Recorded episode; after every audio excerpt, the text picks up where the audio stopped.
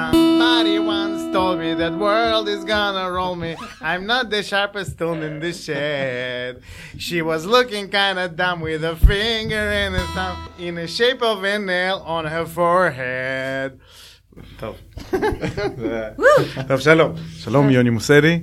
שלום, שלום. אילה? שלום. שלום. כולם. מה עם פתיח?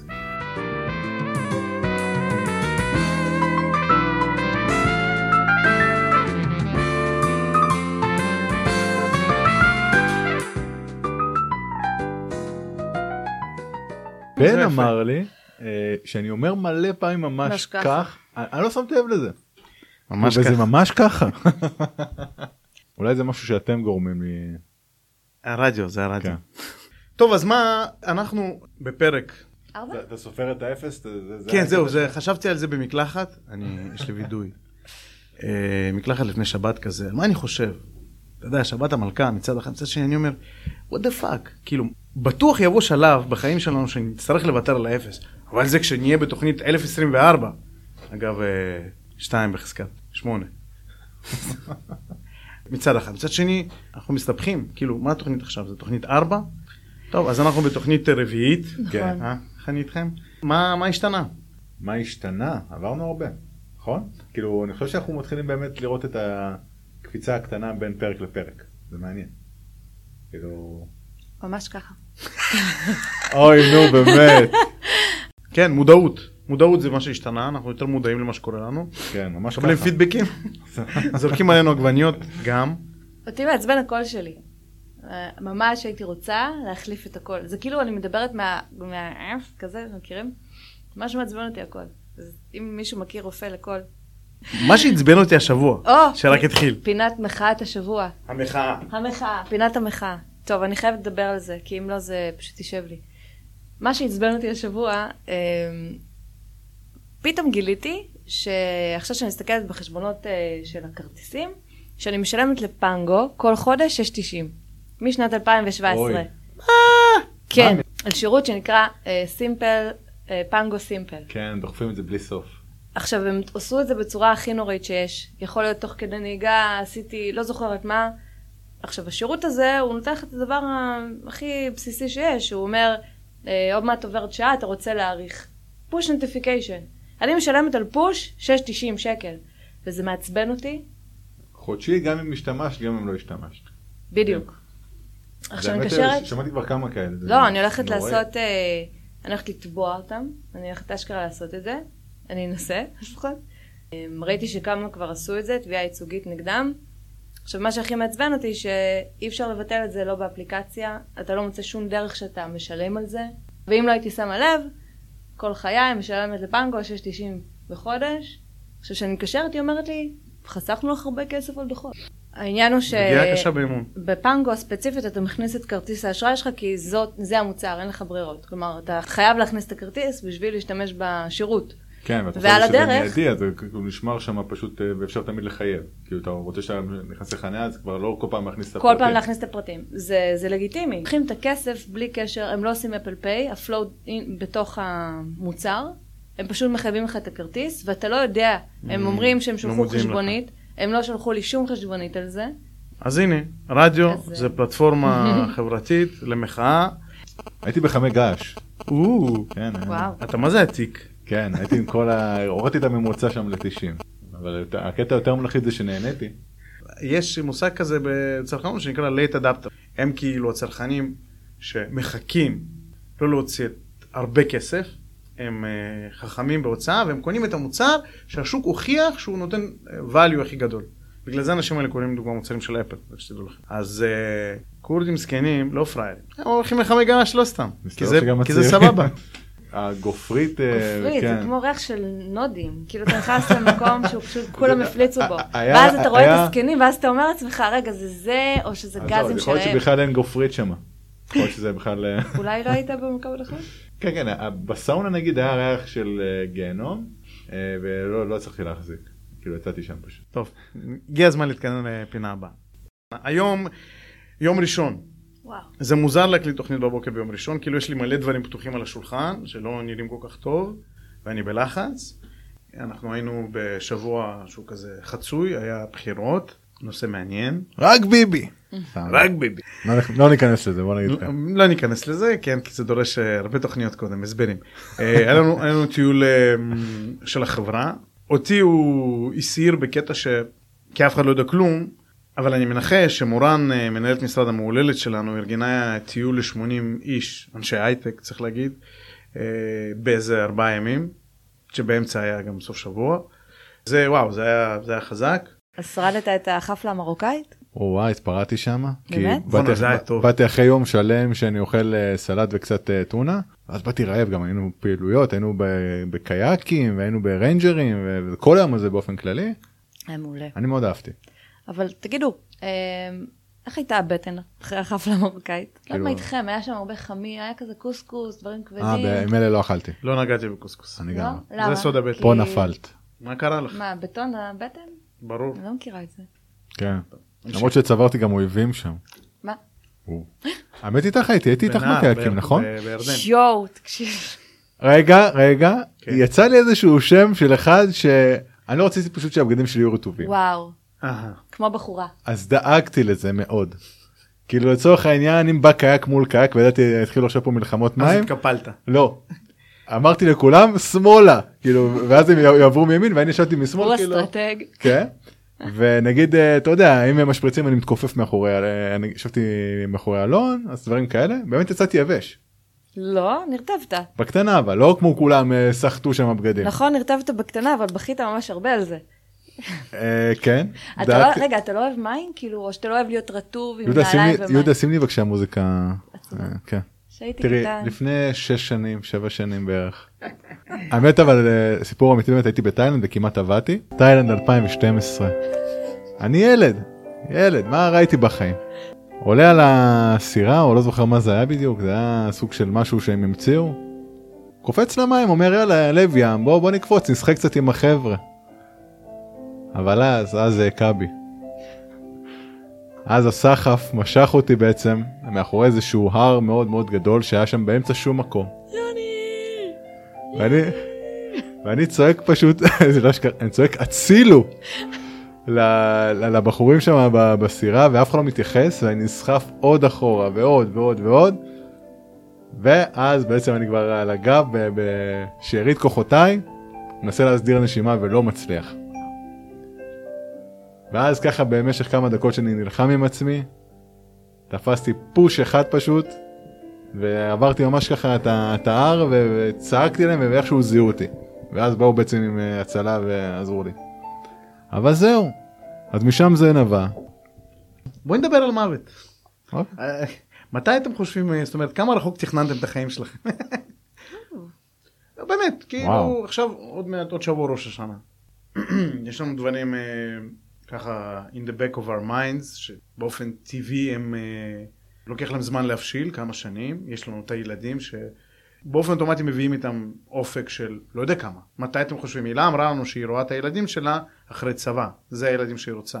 אז איפשהו יש תמונה על הקיר בתוך המוח, שאומרת, אני בת ככה וככה, כשהילדים חוזרים מהצבא. איך תעשה כביסה? בוא הביתה! כן, כמה רחוק תכננת החיים שלך, ואם את יכולה לפרט על זה, ואם בכלל את אוהבת לחשוב על זה, מתי את רוצה ללכת מהעולם, לא יודע, בואו נדבר על זה. זה נושא מאוד, אתם יודעים למה זה קרוב, כי בואו נפתח את זה, אני סקנה. כלומר, אני לא צעירה, כמו שפעם הייתי. תמיד יש את התמונות האלה של, נגיד היה את ה-10 years, צ'אלנג' הזה, שאתה רואה מישהו, ואז איך הוא נראה שהוא היה צעיר, ואז אני זוכרת אותו שהוא היה צעיר. שזה כאילו, זה היה לו מזמן, ואז אני כאילו זוכרת אנשים שאני גדלתי, והם היו צעירים ויפים, ופתאום הם זקנים, פתאום יש להם קמטים, פתאום יש להם שיער לבן. לא, זה מה שזקן בשבילך? או שזה מזכיר לך מה זה? כי יהודה בינתיים עומד פה בהכל. מישהו מנסה לפרוץ. שלום. אז איתנו כאן נמצא ויטלי שחגג יום הולדת אתמול. ויטלי, והנה ככה הפכת לכוכב של הפודקאסט. אז ויטלי כמה שאלות רק. כל תוכנית מישהו מנסה לפרוץ. רגע, בואו נפתח את זה פה. תקשיבו, חברים, מי שמאזין בין השעות 10:30. לא, אל תגלי, מה פתאום? זה סוד השמור של המשרד. אז אני שואל אותך. פעם חשבתי, אתה יודע, ש40 זה זקן כזה, ואז אני חושבת לעצמי, רגע, עוד 4 שנים אני בת 40. מה אני יכולה להספיק מ-36 עד 4, כאילו עד 40? יש לי 4 שנים. ואז אני אומרת, אני לא יכולה להספיק הרבה, אני צריכה למהר. לא משנה מה. כי 40 זה מתחיל להיות, צריך כבר לעשות הספק. כלומר, צריך לסמן וי. כי אם אתה לא מסמן וי עד גיל 40, אתה פחות רלוונטי. גם קריירה, גם ילדים. מה, עכשיו אני אהיה בהיריון בגיל 40? אתם יודעים מה זה להיות בהיריון בגיל 40? לא יודע. אתם לא יודעים. אני רק יודע מהבדיקות שצריך לעשות בגיל 40 והקושי. לא רק 40, גיל 30 ואפילו זה מתחיל מהגיל הזה. כן, היה 36. זה תלוי, יש במגזר יש נשים יולדות, גילאים מתקדמים. אתם עושים בדיקות אבל? כן, אבל מכיוון שהן יולדות טבעי. הרבה, ומגיל יחסית צעיר, אז בגיל 40 ללכת, זה כמו כלום. כמו ללכת לסופר. טוב, rub it in my face, בבא. לא, אבל אני רוצה... חתנתי מאוחר, ילדתי מאוחר, נהיה עם הסקנה, גיל 40 זה כאילו שספרת 40 שנה מאז שנולדת, זהו, זה העומדן של הזקנה. כי אני זוכרת שחגגנו לאמא שלי 40. אבל איך את מרגישה? מה זה הרגשה של בן אדם זקן? אני חושב שזו תחושת לחץ. כן, יוני. לחץ? מה זה הרגשה של בן אדם זקן, מבחינתך? ברגע שאתה מתחיל לאבד טיפונת את העצמאות שלך, שם זה הגושפנקה שהזדקנת, זה לא התבגרת, הזדקנת. 65 פלוס? נגיד, פתאום לנהוג, אתה אומר, טוב, פחות נוח לי לנהוג בלילה. כל מיני דברים כאלה, אלה דברים שאתה יודע, להיות פחות עצמאי בדברים, זה קשה. כאילו, שם אתה ממש זה נופל לך הסימון של בונה, זהו, זה כבר, אני כבר עוד רגע שם. ומה אם לראות כאן 13? אם את עושה את זה ב8 בערב, אז... Welcome to the club. אני כל לילה ישן מאוד מאוחר, ואני יודע שאם זה ירד אני אתחיל להבין את ה... זקנה. או שאני אקום פתאום ב5 ויגיד, יאללה, בואו נתחיל את היום סתם. או שתקום לפיפי פעמיים בלילה. או שלא תקום ותעשה פיפי. או שאני לא אקום בכלל, ואז אנחנו פה יכולים לדבר על מוות. כן, אתם... מה אני שומע? אני שומע שהסממנים שלכם של הזקנה הם מאוד גופניים, זאת אומרת, מוגבלויות בגוף וזה, אבל... אני מניח שיש פה גם איזשהו היבט נפשי, או איזשהו היבט תודעתי. אני לדוגמה, שהכי קרוב פה לגיל 40, לפעמים מרגיש שאני לא מספיק, לא יודע איך להגיד, זה בוגר. כאילו אתה גם מצפה שעם הזקנה, אני אומר את זה במרכאות כפולות, תבוא איזושהי בגרות. אני מרגיש הרבה פעמים שאני ילד, לפעמים יתר על המידה, ומצפה מעצמי איזושהי בגרות. אז אני מבין שזה לא רק דברים חיצוניים. באמת, ראייה שלא משהו כבר הרבה שנים. עוד כן, הייתו, והזקן שלי הוא לבן, והיום עשיתי מימוג'י, ובמימוג'י עשיתי זקן עם גרדיאנט שחור, אפור, לבן. אז אם זה לא סממנים של זקנה על פניו חיצוניים, אז אני לא יודע מה, זה אחד.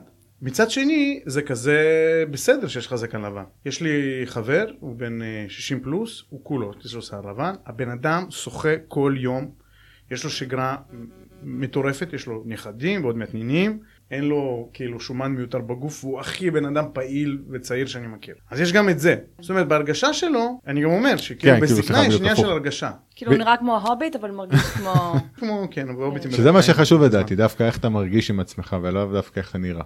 ושאלה, האם זה לא מגדיר זקנה או צעירות? אז יפה, בוא נשאל אותך עכשיו, בוא ננקה, אתה מראיין, אוקיי? מראיין לעבודה. מגיע לך גבר מכובד עם זקנקן קצת לבן, לא לגמרי, אוקיי? אבל יש זקן לבן. אתה מדבר איתו, אתה מדבר על ניסיון שלו, רעיון עבודה. באותה מידה מגיעה לך אישה עם שיער לבן לגמרי. שאלה טובה. בוא אני אתייחס לזה. אני חושב שיש אנשים צעירים שמתנהגים ומדברים כמו זקנים, והפוך. זה בדיוק חוזר מחזיר אותנו. מה זה ההגדרה של זקנה? כן. כשהתחלתי לחזור בתשובה, אז למדנו. הייתה איזושהי הגדרה של איזשהו אדמו"ר בחסידות, מה זה בן אדם זקן? אז הוא אמר, זקן זה מי שאין לו מטרות קדימה. אחד שלא מאמין ביכולת שלו לבצע, אז במילה אין לו מטרות, הוא רק חושב על העבר. מה היה לי, הייתי ככה, הייתי ככה. ומאוד אהבתי את ההגדרה הזאת. אמרתי, וואו, זה לא קשור לגיל. זה באמת קשור לדרייב שלך, יש אנשים, יש לי חבר שגדלתי אותו מתיכון, סבא שלומד בגיל 90 ומשהו, הוא במקרה נכנס ל... אתם מכירים את הסיפורים האלה? במקרה נכנס לבית חולים, כי היה לו איזה דלקת, ואז לא יצא משם. הבן אדם, על ערש דווי, על המיטה שעליה הוא נפטר, דיבר על זה שיש לו פתרון לפתור את בעיות הטרוריזם בעולם. זה היה לפני 15 שנה בערך. והוא אמר, אנחנו צריכים ככה לעשות עם האום וזה. אם זה לא בן אדם צעיר, אני לא יודע מה. אוקיי, נגמר לו הגוף, אוקיי? אבל הוא לא הפסיק לחלום ולחשוב על איך הוא הולך לבצע עכשיו, איך הוא הולך לעשות, לקדם, לעשות שם שינויים בעולם. אז בעצם מה שאתה אומר שהמוח, כל עוד אנחנו מתאמנים ועושים אימונים על המוח והוא נשאר צעיר, אז זה בעצם, זה הקור. כאילו זה מה שמשאיר אותנו צעירים, ברוכנו. עושה קצת תיקון, אני חושב שמוח זה כמו שיוני אמר, זה עוד היבט הגופני שלנו כמו ראייה, או קשה ללשבת וזה, כאילו כמו עוד איבר, אבל הרוח. אם אני מאמין שאני יכול לשנות את האמטר, no matter what, כי אם תראו סטיבן הוקינג, כבר בגיל צעיר הוא בן אדם זקן, מבחינת הגוף, לא יכול לעשות כלום. אבל תראו כמה בן אדם משנה, זה חייב לבוא מאיזשהו דרייב פנימי. מה שאני מאמין שאני יכול לבצע. מה אני מאמין שאני יכול לבצע ב-5, 10, 20, 30 שנה הבאות? האם אני לא חושב על עוד 20, 30 שנה, כי אני חושב, אני כבר אהיה בפנסיה, אני לא יכול לעשות כלום, אני אשתה את התה שלי בבוקר, כן? וזהו. או שאני אומר, לא, להפך, אני אהיה כמו בן אדם מבוגר שעושה הרבה דברים, לדוגמה, ביבי. בסדר? ביבי לא מבוגר. למה? הוא בן 70. ביבי בן 70. בן 70, תראו, הוא מזיז דברים, הוא לא ישן ביום ובלילה, הוא חוטף מלא דברים. סתם כדוגמה, בלי עכשיו העדפות פוליטיות. סתם אני אומר, בן אדם מאוד משפיע. אבל ביבי מפחד למות בגלל שרה. אוקיי, שמעון פרס, בסדר? שמעון פרס. או, שמעון. שמעון ז"ל, אוקיי? בן אדם, זה שעכשיו זה משפיע לו על הגוף או על המוח וזה, אני חושב שזה עוד משהו. אבל הרוח, אני חושב שצריך לאמן ולהתאמן. זה מביא אותנו לפינת ההמלצה. בנטפליקס יש דוקומנטרי על Mind Explained. יש על פסיכודלי, על חלומות, על זיכרון, חרדות, כל מיני פרקים מעניינים. ובאמת רואים שאנשים שזוכים בתחרויות של זיכרון ואנשים פסיכיים, שמשננים 5,000 מספרים, אפילו לא עוקבים, רונדומליים, משננים את זה בעל פה, יש שיטות, ממש שיטות לעשות את הדברים האלה. מעניין. ויש דבר שנקרא Mind... Memory Palace. Memory Palace, נכון, The Memory Palace, שזה ממש שיטה שנכנסתי ביוטיוב לבדוק איך עושים אותה. יש תרגיל, ממש תרגיל שמסביר לך איך אתה מאמן את הזיכרון, איך אתה מדמיין דברים ומה הנקודה העיקרית בזה? סטורי טיילינג. אתה יכול לתת עובדות, אבל אם יש לך משהו שמקשר בין העובדות ו... מספר לך את הסיפור, יותר קל לך לשנן את זה בראש. תגיד, את היית בזה בטוק שאני עשיתי על הספרייה שלנו, חוצפנית? בסדר. היית? הייתי ברח. נכון, אתה דיברת על זה. על הממורי פלס. כן, ויש לנו ספרים בספרייה. אבל, אוקיי, אז מה את אומרת? מה, צריך לאמן את המוח. אני אומרת... אבל מוח זה כמו איבר, זה כמו הבטן. עכשיו, אתה דיברת על אותו בן אדם בן 70 או 60, שהוא כאילו... 80, 90, יש כל מיני. שאתה יודע מה, אני חושבת שאנשים שבאמת הם סחים בראש, והראש שלהם המוח פעיל, והם מדברים, והם ברמה שהיא כזה, הם באמת חיים יותר זמן.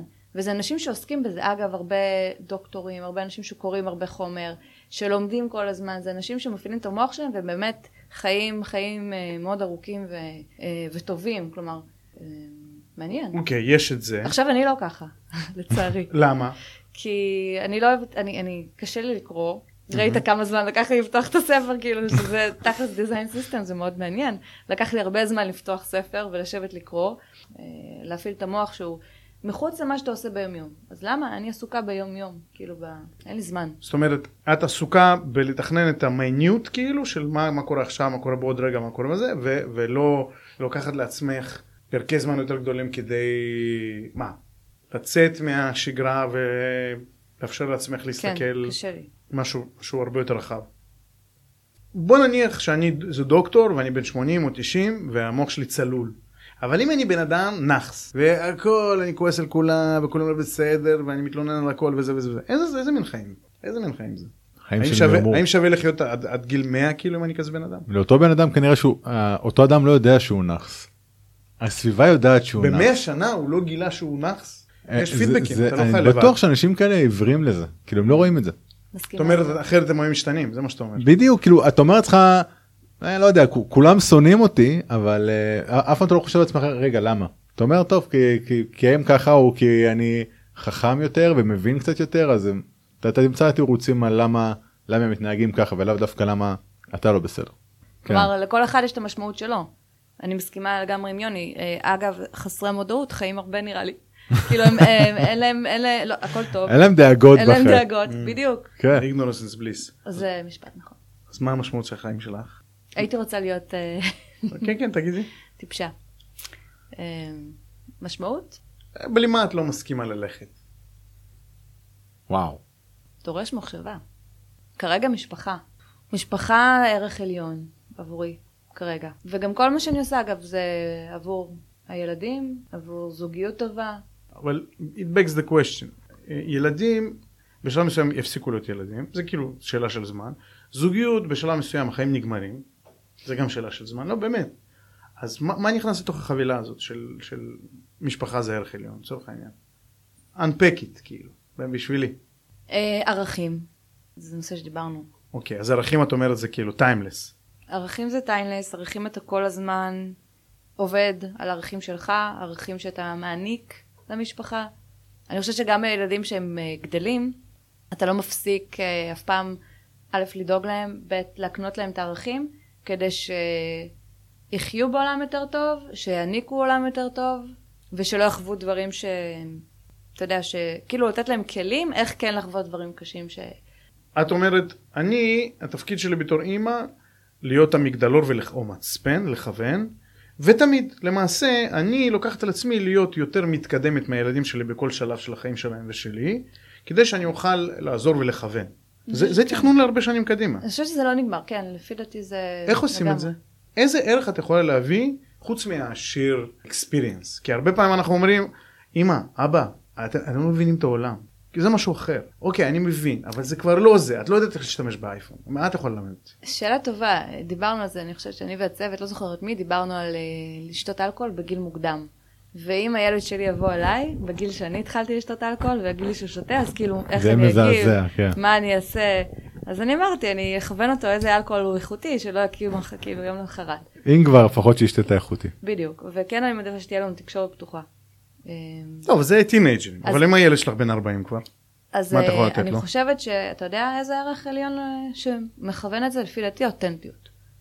יפה. כאילו, אני עצמי אמיתי, זה מה שיש, וזה לטוב ולרע, וזה מכיל הרבה, וזה מה שאני יכולה להביא לילדים.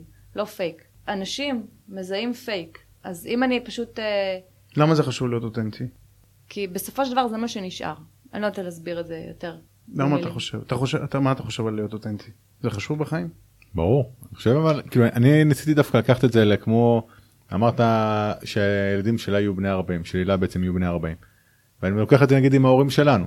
עכשיו תחשוב רגע את הפער בינך לבין ההורים שלך, מה אתה לוקח מהם. אז זה נטו אותנטיות בעצם. וואלה, זה נכון, להסתכל על זה ככה. כן, כאילו אני, ההורים שלי הם הורים מאוד מבוגרים, הם בני 70 פלוס. כאילו אני יותר נגיד מתעדכן מהם, ואתה יודע, וחי את החיים המודרניים יותר, ועדיין אני לוקח מהם המון.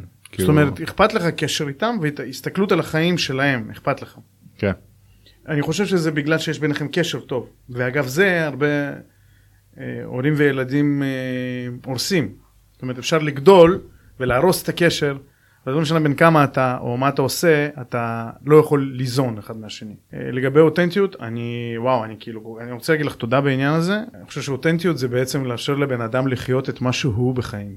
נכון. ולהפגיש אותו עם זה. כן. ופעם אולי זה היה קל, אבל היום, כשהכל, ודיברנו על זה בפרק הקודם, הכל fashionalized, והכל דעה ואופנה ואותות חיצוניים שאתה מגיב אליהם בעל כורכך, ואז בעצם אתה מעצב איזושהי דמות, אז קשה לדעת מה זה אותנטי. לדוגמה, אפילו בן אדם עכשיו שואלים אותו, אתה יודע איך לעשות את זה? בעבודה, מישהו, אז הוא לא יודע, אבל הוא מפחד להגיד. תהיה אותנטי, תגיד שאתה לא יודע, מה יכול להיות, מה יחשבו עליך משהו, אוקיי, מה אכפת לך שיחשבו עליך משהו? אני חושב שזה באמת ערך גדול מאוד שהתבגרות מביאה, שאתה מבין שאתה רוצה להיות אותנטי, אז זה ערך של זקנה. תודה, יהודה. זקנה, עוד משהו שלמדתי בידו. הוא עשה מרכאות למי שלא רואה. כי מה זה זקנה? זקנה, אתם דיברתם על איזשהם סמנים גופניים, אבל זקנה זה גם תהליך נפשי. אז בעברית יש סימן. מה נקרא זה התבגרות? התבגרות, לא, אני אוהב את הזקנה. זקנה זה כאן החוכמה. אוהבים פה זקנה, יש. זה כאן החוכמה, זה בעברית. זה נכון. יש מצבים יותר גרועים, שבן אדם זקן, אבל חכם הוא לא. אז את אומרת, חכם זה בעל אותנטיות, שיודע להיות מישהו. זה יפה. איך את מתכננת להיות אימא אותנטית? איך זה היום משתקף בחיים שלך? את חושבת שזה טבעי, או שצריך לעשות בשביל זה משהו? אני חושבת שפשוט תהיה עצמך. אני יודעת שאני לא משחקת משחק, כאילו, של משהו שאני לא. אני גם לא יכולה להיות משהו שאני לא. אם אני אהיה משהו שאני לא, אני מרגיש מאוד לא בנוח. נשמע שזה משהו ממש טבעי שמגיע פשוט, כאילו. אני חושבת שכן. אני מאוד ספציפית, כלומר, אני לא משהו שאני... אני לא, בחיים אני לא עושה משהו אחר, כזה XYZ, אני כאילו מאוד, יודעת. והילד רואה את זה ביום יום, כאילו אם זה בהתמודדות שלי מול קונפליקטים איתו, אם זה התמודדות שלי מול הורים בגן, או אם זה הדיבור שלי עם הגננת, או עם בעלי, אם זה הדיבור בינינו. ואם נגיד היה לנו ויכוח, אני ובעלי, אז הוא יודע אריאל שאני אבוא אליו ודבר איתו ויסביר לו מה קרה. כלומר, אני די חשוף. גם בליצמן אגב, שהילד היה כאן. היי בליצמן. כן, היי. שהילד שלי אריאל היה פה, אז בליצמן אמר לי, את מדברת איתו כמו בן אדם בוגר. כאילו, אתה לא בתחפושת, אתה אמיתי, אתה בן אדם, עומד מולך בן אדם, והוא אגב אריאל, יש לו בגרות מטורפת. כן. הילד יכול להבין ולהכיל מלא מלא דברים ברגע שמסבירים לו את ההיגיון, וככה אני, כאילו, אז לפחות בזה אני יודעת שאני קצת מצליחה, יכול להיות שהכל יתחרבש בגיל ההתבגרות ולא רוצה לדבר איתי. שזה נגיד משהו מאוד מעניין, נגיד הבליצמנים, בליצמן, אריאל בליצמן ובליצמן ג'וניור, צבי. שניהם הם מאוד בוגרים לגילם, כאילו. נכון. ולדעתי זה כן משהו שכן מגיע מההורים, וזה, אתה מדבר, דיברתי עם צבי שהוא חייל, באדם בן 30 כאילו לא בהכרח מגיע למסקנות האלו. נכון, אתה מסתכל על זה ואתה חושב, דבר ראשון שאתה חושב, מה ההורים עשו. ממש כך. הם נולדו פה אגב. כן, אבל עדיין הם גדלו עם חינוך. אז אתם אומרים איזה חינוך? שמע, ילד בן 17 נראה לי, הוא עבד כבר בפייפל עבד, וגם עכשיו עבד אצלנו פה בצ'ק. שני אחים מאוד מאוד מוכשרים וכיף מאוד לראות את זה. אז שימו לב מה קורה פה.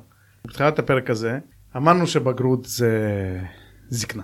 פיזית. ועכשיו, כן, פיזית. ועכשיו אתם אומרים, וואו, הילד הזה שהוא כל כך בוגר, זה כזה עולם אותו. זה שתיים.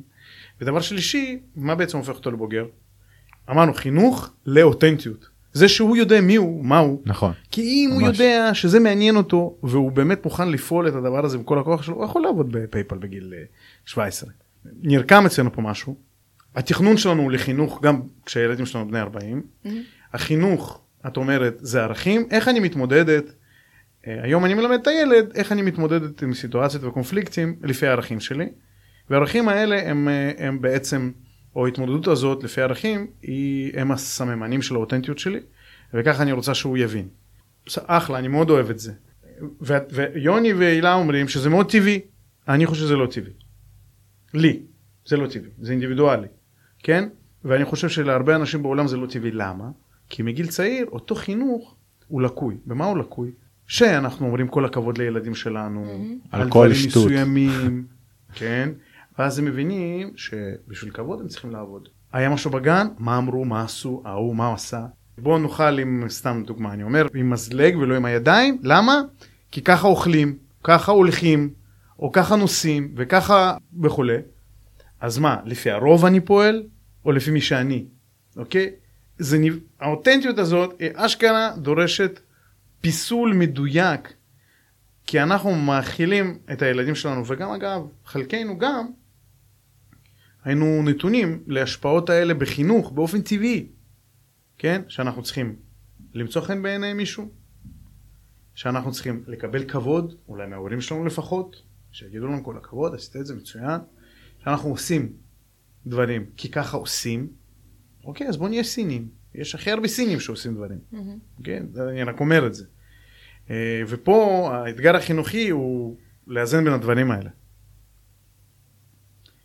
אני רק שם את זה על השולחן, כי באמת אצלנו בחיים מתעסקים בזה הרבה מאוד, כי יש הרבה מאוד אנשים שהם אוטומטיים היום בחיים. פשוט אוטומטיים. הם יכולים להיות מאוד כישרוניים. אבל הם חושבים באופן אוטומטי, בהרבה מאוד תחומים בחיים שלהם, ואז בעצם האותנטיות שלהם לא באה לידי ביטוי, והם לא יודע מי הם. הם לא חיים את עצמם. אני חושב שזו סכנה גדולה של העידן הזה. כן. כי פעם לא היית יכול לברוח ממי אתה, כי היה, במרכאות אני אומר, שקט. היה שקט, היה פחות תעסוקה. כן, היה פחות הפרעות. כן, אתה... היום דווקא זה בדיוק ממש, אתה מחפש להיות... לחכות את עצמך אחרי מישהו שמצליח, או מישהו שאתה יודע, הדור היום בכלל זה עם כל העוקבים, אתה יודע, ללכת אחרי מישהו שהוא מפורסם יותר, ואתה פשוט משנה את מי שאתה. אתה יכול ללכת לאיבוד, כי חייב מודל לחיקוי, זה בסדר שיש. מצד לכם, מצד שני, זה כזה קל לבד את עצמך. וגם כל רגע יש לך משהו שהוא יותר מעניין. בגלל זה הנושא של מיינדפולנס היום הוא טרנדי. טרנדי, כי אנשים מחפשים באמת לחזור על עצמם, לחזור על אני המאמין שלי. דיברנו אני ושוני באוטובוס, היי שוני, בטיול בדרך חזרה על תחרותיות. ושוני הוא הסביר שהוא מאוד תחרותי. ולא רק זה, הוא גם בעצם שיטת החינוך שלו באופן טבעי ככה מכוון לזה, כלומר נותן פושים לערך הזה. עכשיו אני יודעת ש... ודיברנו על העניין של גם לחוות כישלון, ואיפה זה חשוב לחוות כישלון, ושאתה כל הזמן חווה משהו שהוא נגיד מאוד גבוה וכולם מרימים לך ו... אתה חי בתחושה שכאילו אתה הכל יכול, ואז בגיל מבוגר אתה בא, אתה חווה הצלחה, אין לך את הכלים להתמודד, כי כל הזמן רוב החיים מרימו לך ותמכו בך ועודדו אותך רק להצליח, ומאוד חשוב לפי דעתי לתת כלים, לדעת איך להתמודד עם כישלונות. ובעצם אנחנו רובנו, אנחנו מכישלון צומחים. נכון. ואם לא היית למטה, אתה... אני חושב שהיכולת להתמודד עם כישלון בצורה בריאה היא גם מאפשרת לבן אדם לחלום ולאפשר לעצמו לדמיין מי הוא רוצה להיות בעוד 5-10 שנים. ועכשיו אני חוזר לשאלה הזאת, כמה רחוק את חושבת, כמה רחוק את מתכננת את החיים שלך עכשיו בהכי טבעי כאילו? איזה גלימפסס יש לך מגילאים שונים? אני חושב שדיברנו על זה, יש לי כזה, תראה, בת 30 אני כבר לא אהיה, אז בוא נגיד 50. אני מדמיינת בית פרטי, כן. עם נוף אולי לכנרת, או נוף כזה לאיזשהו ים. ביום שישי ילדים חוזרים במדים הביתה. אז את מתכננת בעצם כזה עד אזור ה-50, זה מה שאת כרגע רואה באופק? לא, היא רואה, יש לה תמונה, חכה. נו, ומה את רואה שם? דברים שאני אוהבת, אני חושבת. לחדר כושר בבית. אוקיי. כן, ארזדר, זה מה שאני רוצה, בוודאות. זה הטרקטרון. הריינג'רים האלה שנסענו מהם? רייזרים?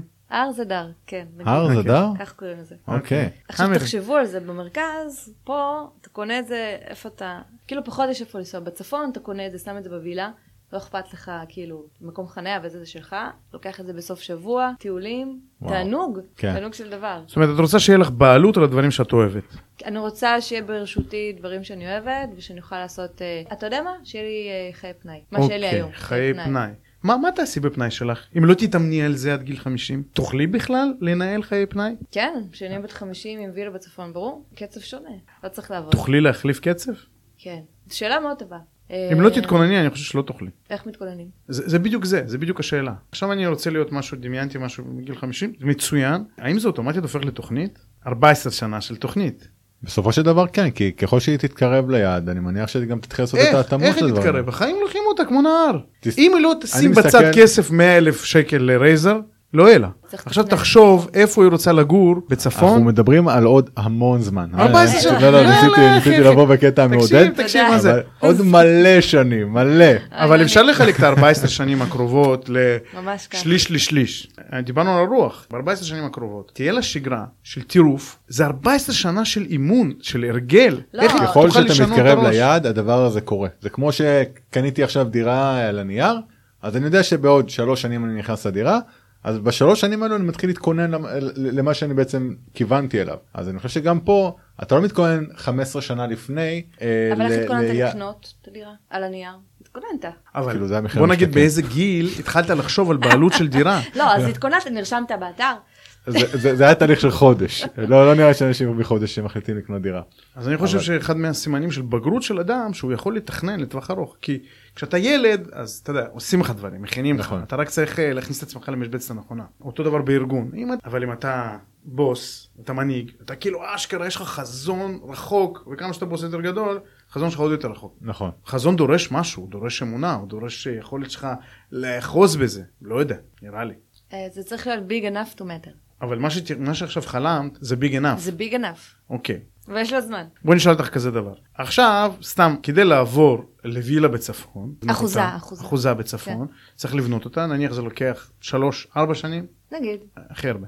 זה בעוד 10 שנים. בעוד 10 שנים, לכמה ילדים שלך? 13, 11. 13? את תעבירי אותם בבית ספר לצפון בגיל הזה? כל 14 שנים, אז אולי שהם יהיו בצבא. את מבינה שתכנון מטרס? נכון, אבל מצד שני זה גם הורס. כי עכשיו נגיד החלום הזה הולך ומתרחב. למה? והיא תגיד מה, גיל 18? לא, אני רואה אותם לגמרי. מה, הם יעזבו את כל החברים, אז הם כבר יעברו לסחירות בעצם, ואז הם כבר יהיו בלי... אני בגיל 13 עליתי לארץ. יהיו להם חברים תוך שנייה. כן, נכון. זה לא בעיה, אם היא מכינה אותם. דבר אחד. דבר שני, אמרת בתוכנית הקודמת ש... מה שחשוב זה שאם אתה ביחד, במשפחה. איפה אתה בדיוק, משפחה. ודבר שלישי, אני עליתי לארץ בגיל 13 קילו, הכל השתנה לי, זה בסדר, זה לא שבר אותי, לפוך. מצד שני, יש לך גם את העניין, נגיד שעכשיו מישהו לומד באוניברסיטת, לא יודע, בבאר שבע. אז הוא גם סוג של מעתיק את החיים שלו עכשיו לבאר שבע, ובסופה שם חוזר, אבל אני חושב שמאוד קשה לנתק את עצמך מאיפה שגדלת בו. אבל הוא מנטלית התכונן לזה, מכיוון שהוא התכונן לזה, בשביל זה כבר חוויה מעצימה. זה אחד. דבר שני, תחשוב, אתה ילד, אתה גדל, בגיל 13 אתה בכיתה ט', לא יודע. יש לך חברים, אם אתה היית באותו בית ספר, פתאום אתה כאילו מעתיק את עצמך למקום אחר, חברים חדשים, זה לא פשוט. מטורף. זה יכול להיות חזק, זה יכול להיות משהו מעצים, זה יכול להיות משהו שובר, אם אתה לא מוכן לזה. שחושבים זה גם אין קריירה בצפון, אז אולי נדחה את... ועוד 14 שנה, תלום יהיה בשביל. אבל עד אז התחבורה, זהו, עד אז אין לנו תחבורה יותר טובה קצת. רייזורים, הרדאר. כן? אוקיי, סבבה, בסדר, 50 שאת רוצה לעסוק בלז'ר. אז אחרי שריסקנו לך בעצם את החלום. יוני, תגידו, עכשיו יוני, עכשיו יהודה. וואו, לא, אני פוחד גם. אתה זה מעניין פשוט לשמוע את זה. אני יש לי תשובה שהיא מאוד... תגיד מה אתה מתכנן. אני מאוד קשה לי לתכנן. כמה רחוק אתה מתכנן? 5 שנים, לא מעבר. סבבה, איך אתה, איך זה עובד? למה אני אומר את זה גם? כי אני מנסה לחשוב על... שנים קצת אחורה, בחיים שלא הייתי מתאר שאני אהיה איפה שאני היום, במצב שאני היום, אם זה נשוי, ילד, דירה, בגלל זה אני חושב שקשה מאוד לתכנן כל כך הרבה שנים קדימה. נגיד אתה שואל אותי לפני כמה שנים, הייתי אומר לך שאני בכלל רוצה לעשות רילוקיישן ולעבוד בחול. טוב, כי אתה ילד. היום, אני לא מתקרב לדבר הזה, חשוב לי להיות בקרבת ההורים שלי, אני מאוד אוהב את המדינה, אני מאוד אוהב להיות כאן. זה משתנה מאוד, זה תלוי גם בין כמה אתה. נגיד, בגילך גם דיברתי. נכון, אבל אני חושב שעדיין, גם בעוד 5 שנים, יכול להיות שהתמונה שתהיה שונה לגמרי. כי זה תלוי מאוד באיך מתפתחים החיים. אז אני אף פעם לא מתכנן רחוק מדי. אתה יודע, יש דברים שאתה נקלע אליהם, כמו לצורך העניין דירה עכשיו שהיא 4 שנים פרויקט, אז סבבה, אז כן, תכננתי 4 שנים הלאה. אתה אוהב להיות הנדזון, כאילו. כן, ממש ככה. כמה חדרים? 5. זאת אומרת שגם לקחתי את זה גם מחשיב, כאילו, הושקעה הרבה מחשבה הלאה, כאילו קדימה, אבל עד כמה שאפשר, אני לא אוהב להתעסק יותר מדי באיפה אני אהיה עוד 20 שנה, כי אני בטוח שאף אחד לא יודע לצפות מה יהיה פה בעוד 10 שנים. זה הגיוני מאוד, כי באמת יש גבול לכמה אתה יכול לפרוט דברים אבסטרקטיים. אני לא יודע, אני חושב שאני שואל את עצמי, יש גם דברים שהם חסימות כאלה, שלא מאפשרות לך לחלום, כי צריך קודם כל להתגבר איזשהו מכשול שהוא מאוד רלוונטי. רק ב5 שנים האחרונות התחלתי לחשוב באמת על מציאות של זקנה בגוף, חוץ מזה רק דמיינתי איך אני רוצה להתייחס למציאות, איפה אני רוצה להיות רגוע, איפה שעכשיו אני לא רגוע, כי אני יודע זה עניין של בגרות, זה כוחות נפש שאני רוצה לגדל אצלי. איפה אבל אתה רואה את עצמך באמת בעוד איקס שנים וכמה שנים קדימה אתה מתכנן? הייתי רוצה לצלוח את אתגר הדירה, כן? זה מדהים איך שזה נהיה טופיק, אני חושב שזה באמת מאוד קשור לחברה, אבל אני בן אדם מאוד של בית, יש לי חוזקת התייחסות, מאז שאני פה מגיל 13 ומאז שאשתי כאילו עלתה מארצות הברית לישראל, אנחנו כל הזמן עוברים. אותנו זה מעכב מככה לשלוח שורשים עמוק, וזה מאוד חשוב לנו. אז אני הייתי רוצה מאוד לראות את האתגר הזה מאחוריי.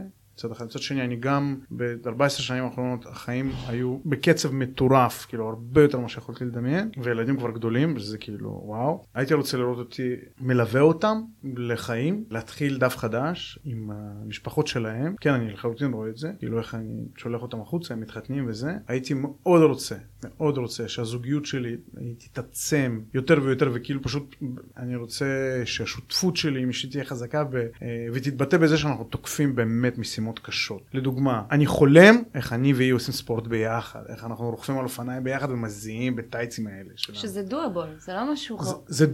זה דואבל, כשאתה בא לתכנן את החיים היום, וזה באמת משהו שאני רוצה שתתעסק היום, כאילו היום יום, ממש מספר לך כמה אתה רחוק מהחזון שלך. האם זה יכול לקרות כבר היום? החלום שלך בגיל 50, הלז'ר הזה, שאת רוצה, הרייזר, שיכול להיות שאת יכולה פעם בחודשיים לעשות כזה עם בעלך.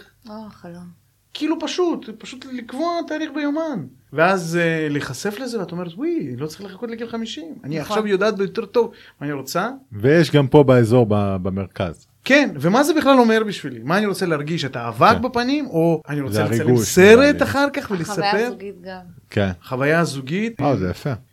הנושא הדתי הוא מאוד, אני מאוד מאוד רוצה להתקדם מבחינה דתית, אני מרגיש שאני, צד אחד מאוד מתקדם, צד שאני מאוד תקוע. כאילו מה, level expert? level expert לחלוטין. זה עבודה נפשית כל הזמן, כאילו איזה סוג של בן אדם אני רוצה, כמה אני שולט ביכולת שלי להתייחס למציאות, להאמין, כי אמונה זה שריר שעובדים איתו. אני רוצה שיהיה לי ברור במה אני משפיע, מה הערוץ המרכזי שבו אני כאילו משפיע לעולם. זה דברים מופשטים, אני יודע. ברור לי שזה חייב להיות איכשהו קשור ליצירת תוכן. בכל מקרה, אבל אני רוצה להיות בריא. ואני יודע שזה לא מתחיל מתישהו בעתיד, זה מתחיל היום. בריא זה אומר הרבה דברים, שאתה, יש לך משמעת, אתה יכול להחזיק את עצמך, ואתה יודע לשים גבולות. הייתי מאוד מאוד רוצה לגדול לתוך מציאות שאני יודע לשים גבולות. אתה יודע היום לשים גבולות? חלש. כאילו יש מקומות שאני ממש יודע לעשות זה טוב, ויש מקומות שאני ממש חלש בזה, וזה כאילו ממש נותן טפטון, ואז אני אומר, אני כזה אפס. נגיד יוני פה נתן את ההשראה הרצינית של התהליך שהוא עשה. כאילו אני מנסה לשים את עצמי בסיטואציה הזאת. אני לא חושבת שהייתי יכולה לעשות את זה. אני תמיד תוהה כאילו מה צריך בשביל זה. יהודה, אני זוכרת שלך הייתה תקופה שהפסקת לאכול פחמימות, אכלת את האוגרים, גלוטן. לא נגעת בזה, והתוצאות היו כאילו מיידיות, פיזית. אני חושב שכל אדם יש לו את הסט כלים שלו על איך לשים את הגבולות לעצמו. אם אני יודע לצורך העניין איך אני שם לעצמי את הגבולות, אני מניח שכל אחד פשוט בונה את זה ולאט לאט מכיר את עצמו יותר טוב, ואז יודע בעצם איך כן לגדר את מה שהוא רוצה בעצם. זה האותנטיות גם. יפה, יפה, מה שאמרתם האותנטיות ומה שאתה אמרת, אני חושב שזה אינדיבידואלי, לי קשה, אבל בלי גבולות בן אדם לא יכול להיות מישהו. יש אותו, האותנטי, ויש מלא דברים שמתלבשים עליו. אם הוא לא שם גבול ואומר, זה לא אני, או זה פחות אני, אז הוא לא יכול לחיות את מישהו, כי יש כל הזמן את הפעילות. אני חווה את הפעילות הזאת בצורה יחסית קשה. זה בא לידי בכל מיני דברים, במקומות שאני בורח, במקומות שאני מתמכר, ואז שם אני לא פועל את עצמי. התמכרויות זה טוב. התמכרויות יש הרבה מה לדבר. והתמכרויות יש איזשהו אותות חיצוניים שישר נוגעים לי במקום התענוג, ואז אני מגיב באופן אוטומטי, ואז אין מקום שם, אין מקום שאני אכנס ואני אבטא את עצמי. אז כשאתה מכור, זאת אומרת שאתה לא פועל את עצמך. אז במקום הזה אני כאילו מאוד רוצה להיות בעל יכולת לשים גבולות. אני מאוד מאמין בשיפור עצמי, ובכלל בשיפור אני מאמין שאפשר להשתפר, ואז כל ההסתכלות שלה על העתיד היא דרך המקום, אוקיי, מה אני הולך לשפר. גיל לא מפחיד אותי כל כך. כי אין לך שחלות. אולי. אני מגיל קטן מאוד, מה שאני זוכר את עצמי, כאילו, בבית ספר, כיתה א', כיתה ב', חושב שאני הולך לחיות לנצח. מעניין. נבדוק את זה. עדיין האופציה, כאילו עדיין זה על השולחן, כן? עדיין על השולחן. יכול להיות שעד אז זה יתממש. יש מצב. וכן, ולבנות מערכות יחסים טובות עם הילדים שלי, באמת להיות מה שאת אמרת, המגדלור של הערכים, ואני חושב שצריך לעבוד על זה כל הזמן. כי כשבן אדם מזדקן, הוא לא דווקא נהיה יותר טוב. יכול להיות שהוא נהיה סתם יותר ביץ'. או שריח. שריח כזה של זקנה, נכון? כן. ריח של טלק. טלק. אגב, אני זוכר את זה, כי נתקלתי מישהו בבריכה עם זה פשוט. של נפתלים. למה היה צריך טלק? לא יודע, אני לא יודע למה שמים טלק. אבל הוא שם, זה פשוט... הוא עשה את זה קיצוני גם, אתה יודע... תראו איך אני עובר לנושא הבא. להיות אותנטי זה לשים גבולות לאיפה שאני, ואני חושב שזה בא לידי ביטוי בצורה מאוד משמעותית, כל יום שבין הם קובע מה הדברים שהוא צריך לעשות. יש אנשים שקובעים, יש אנשים שסדר יום שלהם זה בראש שלהם, ויש אנשים כמו יוני, אני מסכים איתו גם אני, חייבים לרשום את הדברים על הנייר, ולראות שזה מבוצע. אני מניח שכל אחד מסיבות אחרות. אני לדוגמה לא, רוצה לא לשכוח, או שיהיה לי תשקיף לעצמי, מה בכלל הייתי אמור לעשות היום, ואיפה אני? למה אתה עושה רשימות, יוני? כי למדתי שבצורה הזאת, אם אני לא עומד במה שהצבתי לעצמי, אני מתאכזב מעצמי, ואז אני אדע להשקיע יותר, כדי שהדבר הזה יקרה. זאת אומרת, ככה אני דואג בעצם לשמור על מה שהצבתי לעצמי, כדי שהדבר הזה באמת יתבצע, כדי שאני לא ארגיש עם עצמי לא בסדר, לא שלם עם עצמי. זאת אומרת, אתה קובע מטרה על הדף, קובע מטרה, זה מי שאני היום. בדיוק. יפה. מה את אומרת? איך היום שלך מתוכנן? הרוב אני פסיבית, יש לי את היומן שלי, שבעצם מראה לי מה יש לי באותו יום, ואם יש לי זמן לעצמי, זה ברכה. אני יודעת את התכנון הקבוע שלי, לשים את הילדים, להוציא את הילדים. אלא אם כן זה ימים ארוכים שלי בעבודה. אבל בגדול זה העוגנים שלי. זאת אומרת, יומן זה כלי משמעותי בשבילך. מה זה זמן בשבילי? איך זה נוצר? האם את מתכננת אותו? או פשוט שזה שאירית? קובעת לי בלוקים ביומן, ואם יש לי זון טיים, אני מחייכת ואומרת, איזה כיף. זה זמן שאני יכולה להשקיע בדברים כנראה אם הייתה לי רשימה, זה היה שם, איפשהו.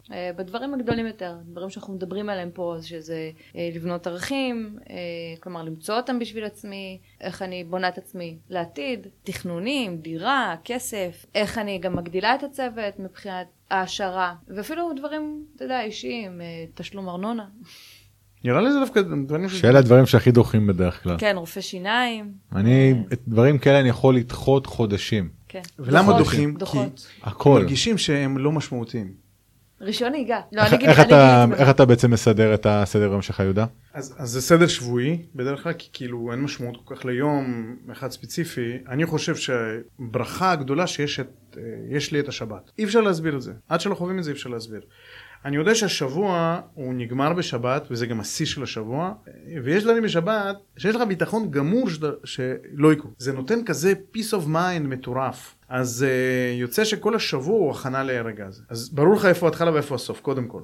יש תחנות קבועות, יש שיעור ביום רביעי, יש פגישה זוגית ביום שלישי, יש ראשון שני ימים מיוחדים עם הילדים. שישי בים. חמישי רכיבה על אופניים וקנייה, כאילו יום תרומה לקהילה, אוקיי? הדברים הקבועים, ואז אתה מסדר את הימים. מה קורה? איך מספיקים את כל זה? ויש סדר. מתי אני תופס את הרכבת? מתי אני קם? מתי אני מגיע למשרד? מתי אני יוצא מהמשרד?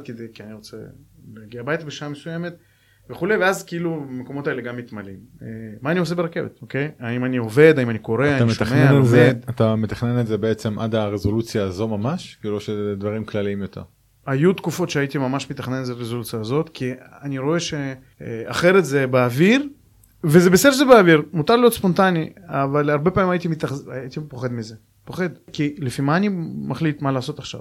היום לדוגמה נסעתי ברכבת, צביקה ישב לידי, הוא עבד, כאילו הייתה לו שיחה, ואני כל הנסיעה, חצי מהנסיעה, התעסקתי עם לבנות את המימוג'י שלי.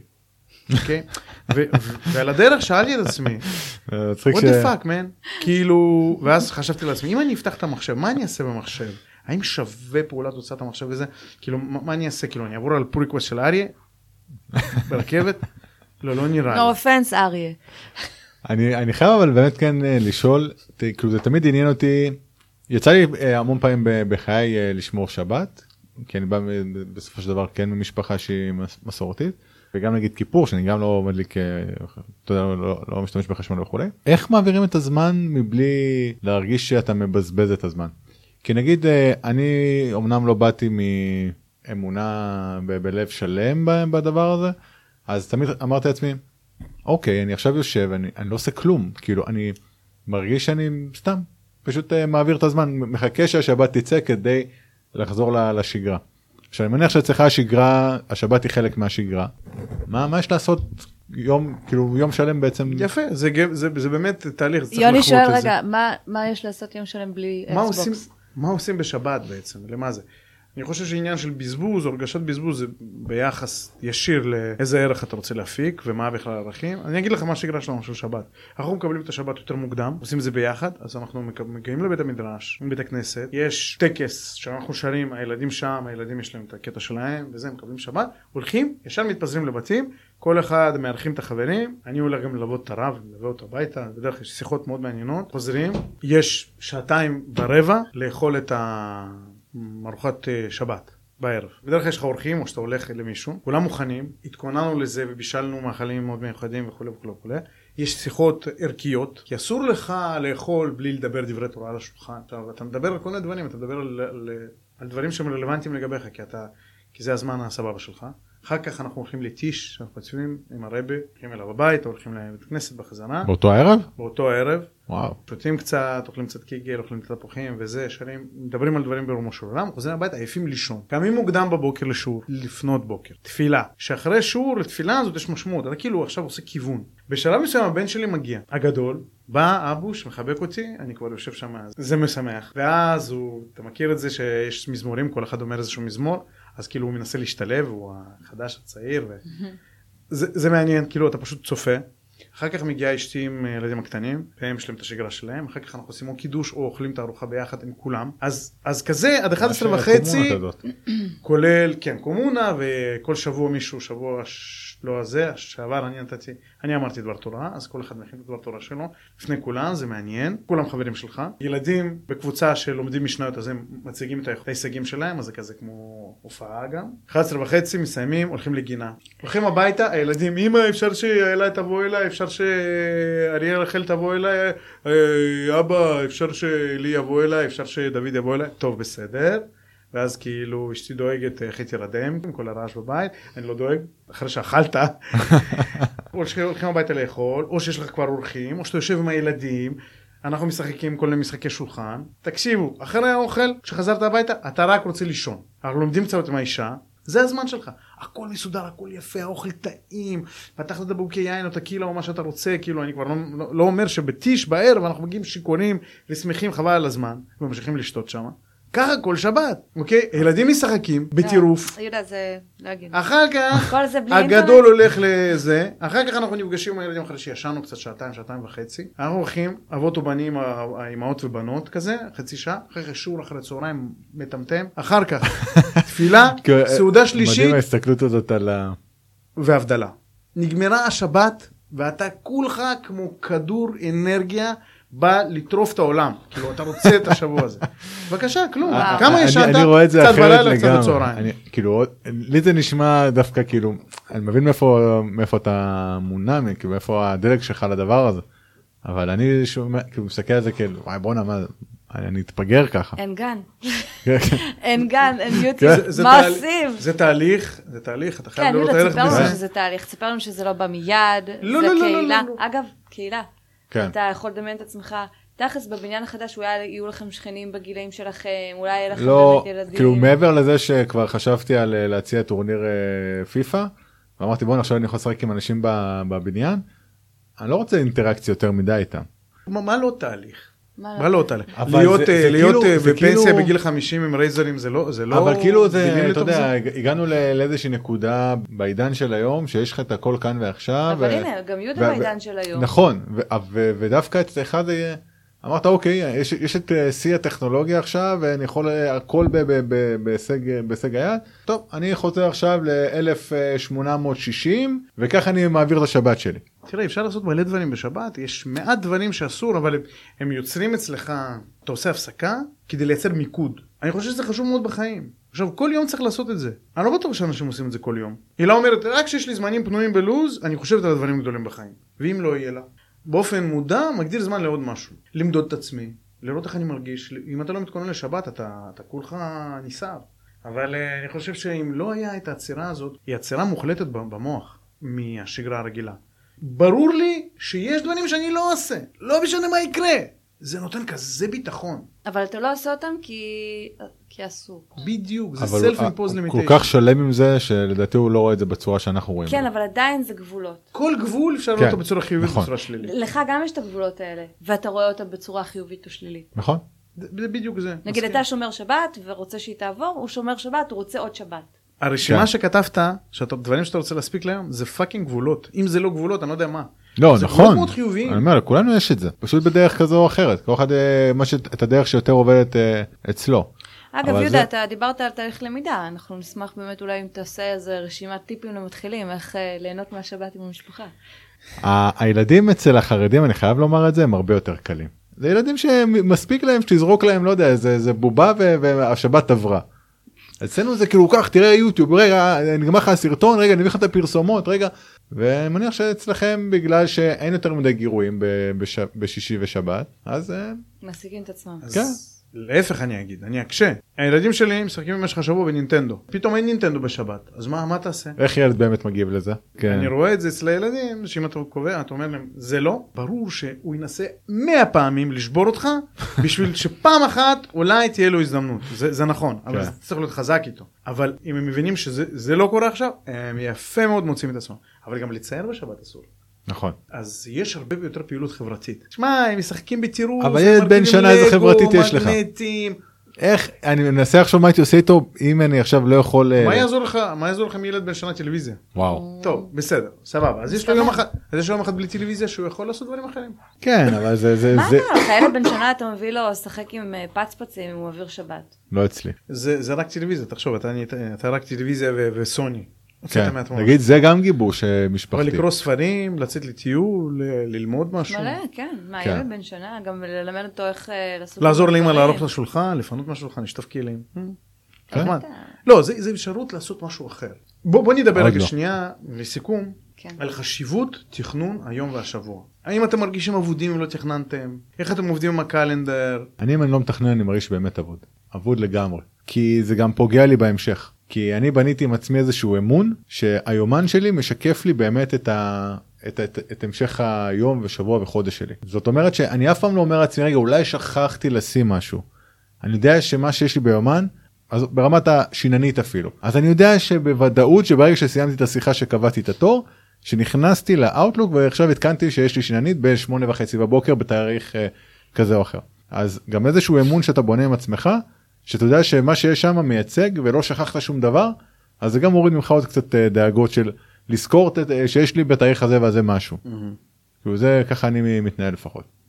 כן, נראה לי, לא רושמת דברים ככה, כן דברים חשובים כמו טיפת חלב או רופא שיניים, אבל דברים שאני מציבה לעצמי ביומן, אני משתדלת לעשות אותם. אני לא תמיד עושה אותם, וזה אני יכולה לסיים את כל הפגישות שלי ביום, שיכולות להיות ממש המון פגישות ביום, אבל אני לא אסיים את מה שרציתי לעשות בשביל עצמי. כן. שזה הדבר שתמיד נדחף חוצה. אני מניחה שאם אני אעבוד על זה, או לרשום יותר דברים כאלה, נראה לי צריך לרשום יותר דברים כאלה, כמו לסיים את הספר בין 9 ל-9:30. כן. אז נראה לי שזה תרגול טוב. רוצה להיות יוני, שהיא גדולה. גם אני מרגיש שבתום הזמן שלנו אנחנו רק מגיעים כאילו דברים היותר מעניינים, עולה מה לעשות, אנחנו צריכים ללמוד איך לעשות את זה. בעניין הזה אני רוצה להגיד שבדורנו נראה לי תכנון הוא לא רק לסמן לעצמי מטרות, אלא גם לעשות עצירה רגע ולעשות אבלואציה למצב שלי. ולעשות עצירה זה קשה, אתה לא יכול לעשות דווקא סוויץ' ממה שחווית, נניח הייתה לך פגישה מעצבנת בעבודה פתאום לבית, לא תמיד זה קל. ואני רואה שבאמת הדור הצעיר, המילניאלס, מאוד מתמודדים איזה קשה להם, ויש כל מיני תופעות שצצות בעקבות הדבר הזה. אילה הזכרת לי את זה, הבולט ג'ורנלינג, שאנשים לוקחים לעצמם יומן, שבו הם מתכננים את השבוע, כל שבוע שלהם, בצורה מאוד מדויקת, מצד אחד, מצד שני, בצורה מאוד מאוד פשוטה. מה יהיה? ואחרי כמה זמן, האם זה היה, והאם זה רלוונטי, ואנשים, תחפשו את זה באינסטגרם וביוטיוב, אנשים עושים יומנים כמו ילדות, סתם אומר ילדות. אני קשה לי מאוד פשוט עם תכנון שבועי. כי הדרך שלך להתאכזב בסוף השבוע מכמות הדברים שנשארו לך, הרי ביום אנחנו מעבירים דברים קדימה, אז תחשוב בשבוע כמה תעביר לשבוע הבא. אבל אם יש דברים קבועים אצלך בשבוע, שאתה יודע, יש דברים מסוימים קוראים ביום רביעי, אתה עושה קניות ביום שלישי, whatever, שבת אצלי, תשים אותם ביומן. מי אמר שאתה צריך סתם למלא את הלוח? אוקיי. בוא נארוז את זה. חבר'ה, תקנו. אר זה דר. ויפה שעה אחת קודם. זה אחרי התוכנית של החיים המינימליים. כן, תקנו, למה לא? אר זה דר. נמחק את זה בעריכה. יש לי. אז יועצת האג'ל שלנו, שאגב היא טסה השבוע לקייב לתת שיחת תד. באמת? כן. היא מספרת איך אג'ייל בשיטת הסידור הבית בצורה מינימלית יכול לעבוד. אז היא המליצה לי ספר, נקרא The Switch, How to make a change when change is hard. אז התחלתי לשמוע אותו. ואחד הדברים היפים שאומר בתחילת הספר, הוא אומר, תדעו לכם, מודעות למה, איך השינוי נראה, עוזרת לכם לעשות את השינוי. דהיינו, זה שאתה עוצר לרגע, ואתה מתכנן את היום, את השעה, את השבוע, את החיים, היא אשכרה מביאה אותך יותר קרוב לשינוי הזה. ושינוי הוא קשה, אז זה מקל. אז תתכננו, ותספרו לנו איך זה. תודה רבה, נגמר הזמן.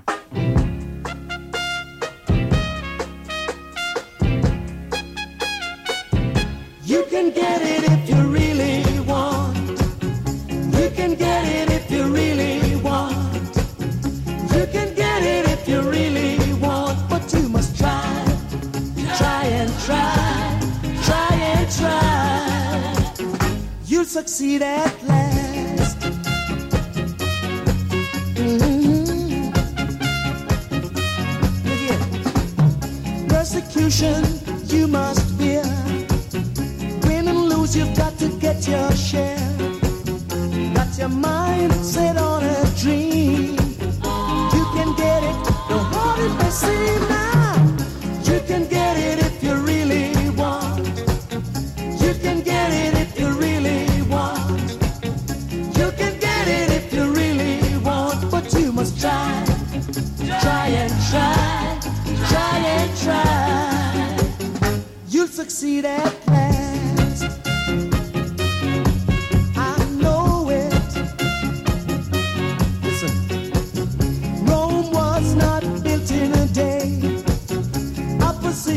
Will come your way, but the hotter the battle you see, it's the sweeter the victory. Now you can get it if you really want. You can get it if you really want.